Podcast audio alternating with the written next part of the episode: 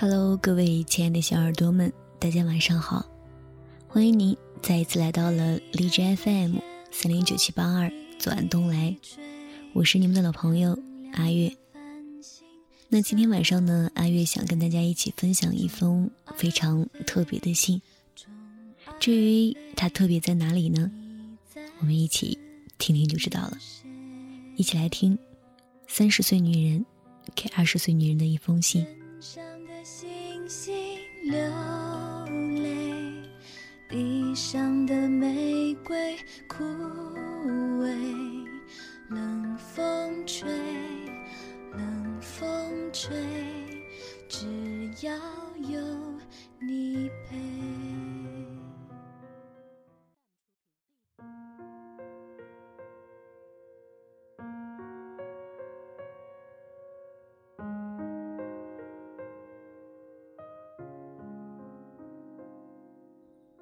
年轻的姑娘们，你们好。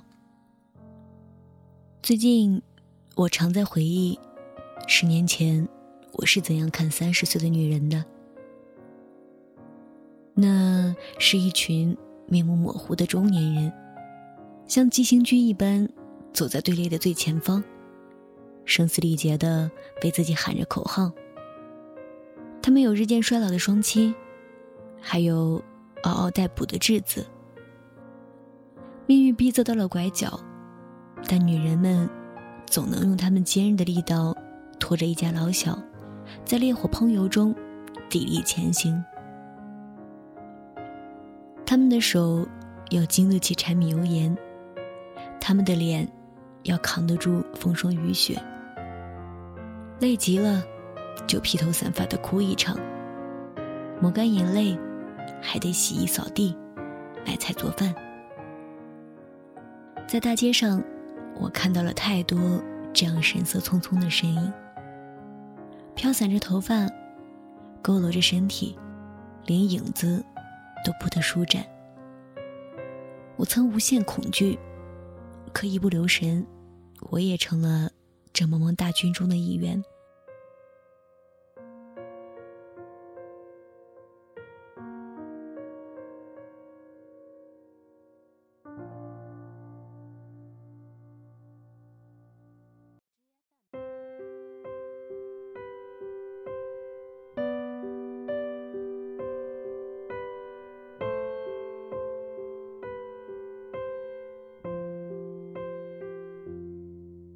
回想起自己懵懂的二十岁，对自己，对爱情，有太多的教训和遗憾。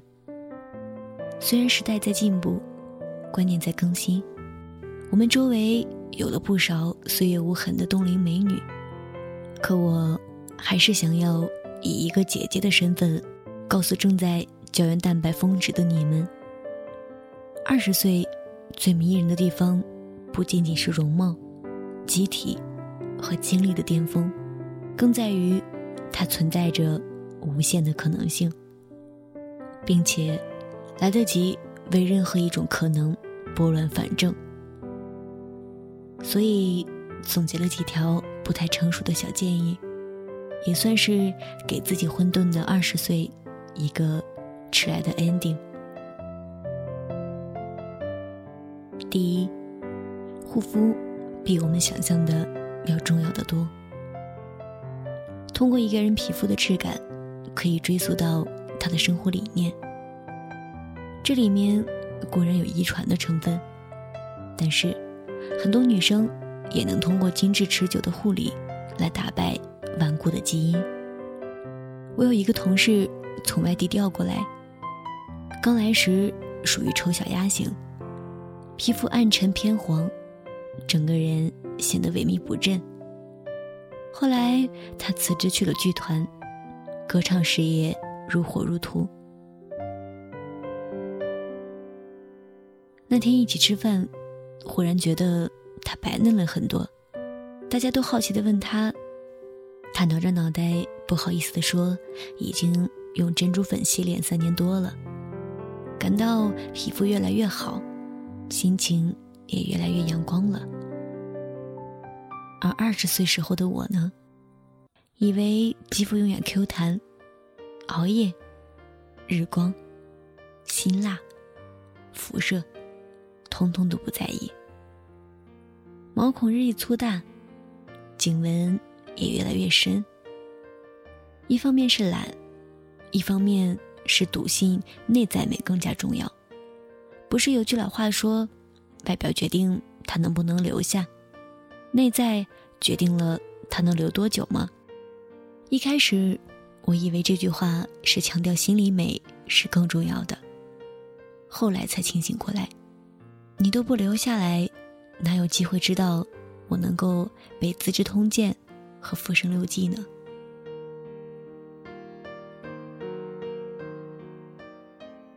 第二，控制体重。有很多小姑娘都骄傲的仰着脸说，自己怎么吃也不胖，包括曾经二十岁的我。那时候我嘴特别壮，仿佛吃的多就代表自己可爱率真。第一次约会，米爸带着我去吃肯德基，问我想吃什么，我说全家桶啊。当时的全家桶特别实诚，里面有五块吮指鸡，六块鸡翅，还有什么粟米棒、土豆泥、胡萝卜餐包什么的，零零总总一大堆。于是米爸就对点餐员说：“来一个全家桶。”然后就沉默了。我惊恐地问他。那你吃什么呀？他也惊恐的问我：“这不是咱俩的吗？”我更加惊恐的回答：“这是我自己的，好吗？”当时我的食量大如牛，可是体重从来没有到过九十斤。我洋洋得意的来到了三十岁，以为还可以大快朵颐，任意而为。可是我的消化功能。随着年龄的增长，日益衰退，热量凶猛的堆积，又迅速的转变为脂肪，盘踞在我的手臂、大腿和腹部。腰围是少女和大妈的分水岭啊，我们得誓死捍卫。长肉仿佛是一夜间，可减肥有多难？你看看这个话题有多火就知道了。所以，二十岁的你。最好少吃垃圾食品，多运动，多排毒，不要等到腹背受敌的三十岁，胃撑大了，体力却不支了，让处心积虑的脂肪来了个华丽逆袭。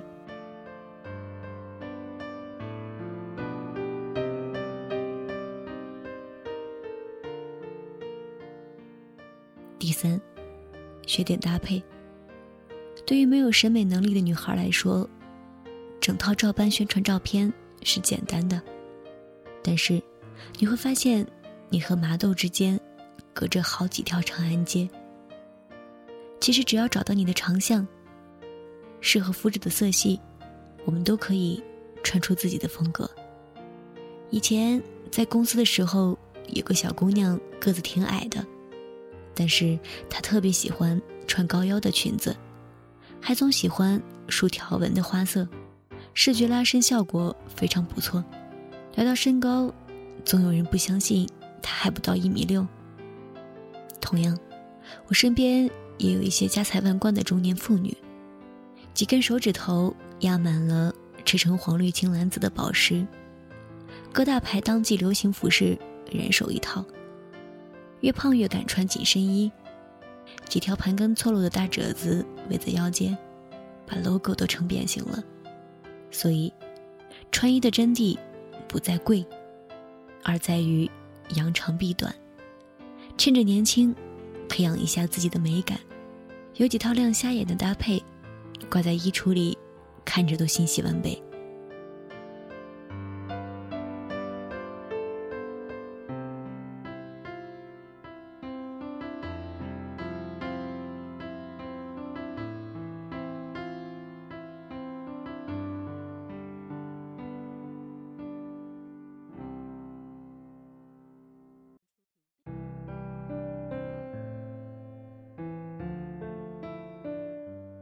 第四，尽早经济独立。二十岁的我们，买起东西来，也许还得靠父母或者男朋友。可手心向上要钱，即使没让你尊严扫地，也等于上交了部分自由生活的权利。换句话说，对方用钱就可以控制你，就像品牌付了费，就得按照合同插播广告，人家是甲方，有绝对的话语权。可是，商业活动最起码还有时间限制，但有时父母、男友干涉起来，真是七杠幺幺。立体环绕声，无限循环。你裙子怎么这么短呀？你为什么要扎耳洞？我不同意你出去旅行。你穿这件不好看。这些要求，最后都会折现反券，和你下个月的生活费、奖金、花红捆绑在一起。你要是问为什么福利缩水，老妈斜睨着你，立马反击。谁让你不听话呢？尽早的经济独立，就是为了让你摆脱这种牵制。兜里有钱，一方面可以减少父母的负担，另一方面，腰杆笔直，不用为了个包包就依附于某个男人。面包我自己买，你给我真爱就行。第五，慎重同居。你爱我吗？爱我就和我住在一起。我们不能非常简单粗暴的判断说这话的男生都是渣男，但是可以确定的是，衡量爱的标准绝对不是啪啪啪。那些只想着这件事的男人，确实有些自私。你才二十岁，可能刚刚开始一段感情，不要急着一头冲进去，倾其所有，毫无保留。也许眼下你觉得酣畅淋漓、快意江湖，但是，你总会来到想稳定下来的三十岁，总还是想要披上圣洁的婚纱，与子偕老。如果你还不能确定，甚至还没有开始彼此了解，不要去用身体去检验每一段爱情，因为今后的你和携手一生的他。就像是同一块泥，捏一个你，塑一个我，将彼此一起打破，用水调和，再捏一个你，再塑一个我。我泥中有你，你泥中有我。我的往事也会是你的往事，你的伤痕也会变成我的伤痕。爱也会积重难返，爱也怕纠缠不清。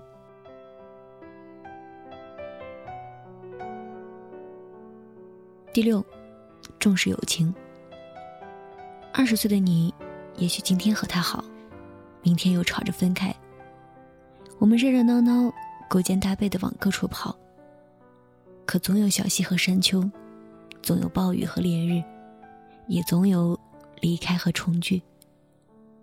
女人的友情，也许脆弱，但不可或缺，越稀有，越难得。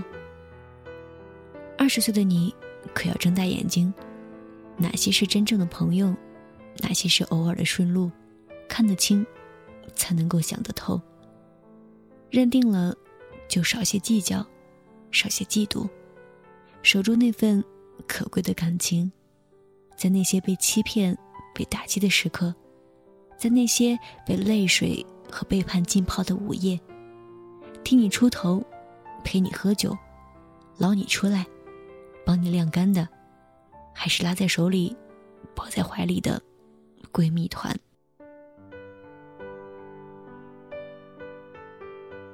第七，让自己美好。插花、烘焙、看书、学英语，不拘于哪种兴趣，都认真的坚持下去。情绪总要有另外一个出口。多学一样东西，就像是。为自己又打开了一扇门，与之相关的机构、团体，还有志同道合的新朋友，都将成为你生活里的诗和远方。二十岁的我们，也许觉得吃吃喝喝、逛街刷剧更痛快。等长到三十岁，你就会发现，那些巧手装扮温馨家园的主妇，那些烤出细滑松软蛋糕的同事，那些在柔和的日光下陪着孩子读书画画的妈妈，更加优雅，也更加甜美。等二十岁的你经历了深夜的蒙头痛哭，经历了突如其来的街角分手，经历了背后温柔又凶狠的一刀，你就会明白，二十岁的精彩里面裹挟着动荡。泥石俱下，悲喜交加。暴雨里撕心奔跑，烈日下掩面而泣。不知不觉，我们慌张了一整个青春。从容的面对生活所给予的一切打击，连微笑都能计算出成本。那时候，你会不会有一点想念自己的狼狈？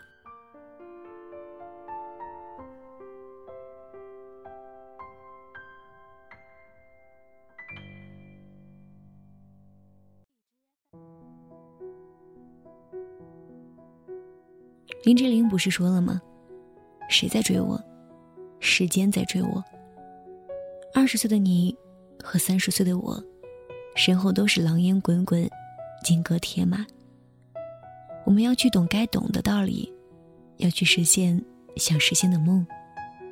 如果让我最后再总结一句，我想到的是，在所有的失败中，迷失自己，是最可怕的那个。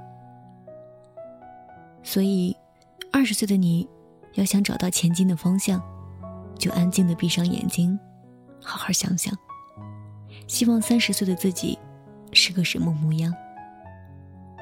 十年后的某个午后，天空蔚蓝，阳光正好。希望想起这封信的你，在微笑。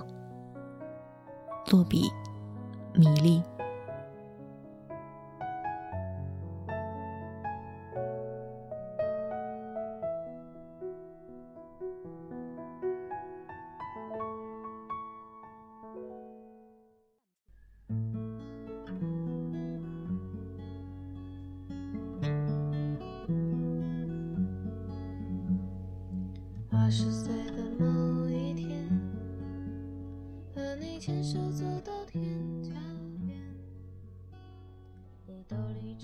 好的，那到这里呢，今天要跟大家一起分享的这封信就已经接近尾声了，非常感谢大家的收听。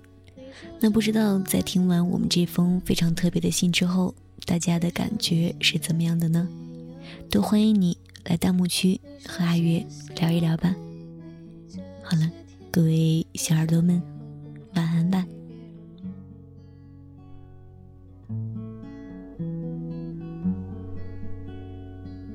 三十岁的某一天，我和他路过这条街，我说想吃牛肉面，他说他身上没零钱，我已经想不起你的脸。我也没有你的照片。时间它杀死了所有的从前，我们也没必要再去怀念。你说什么爱情都会变，你说你现在也没有钱，你说谢谢我陪你这些天，你说以后不要再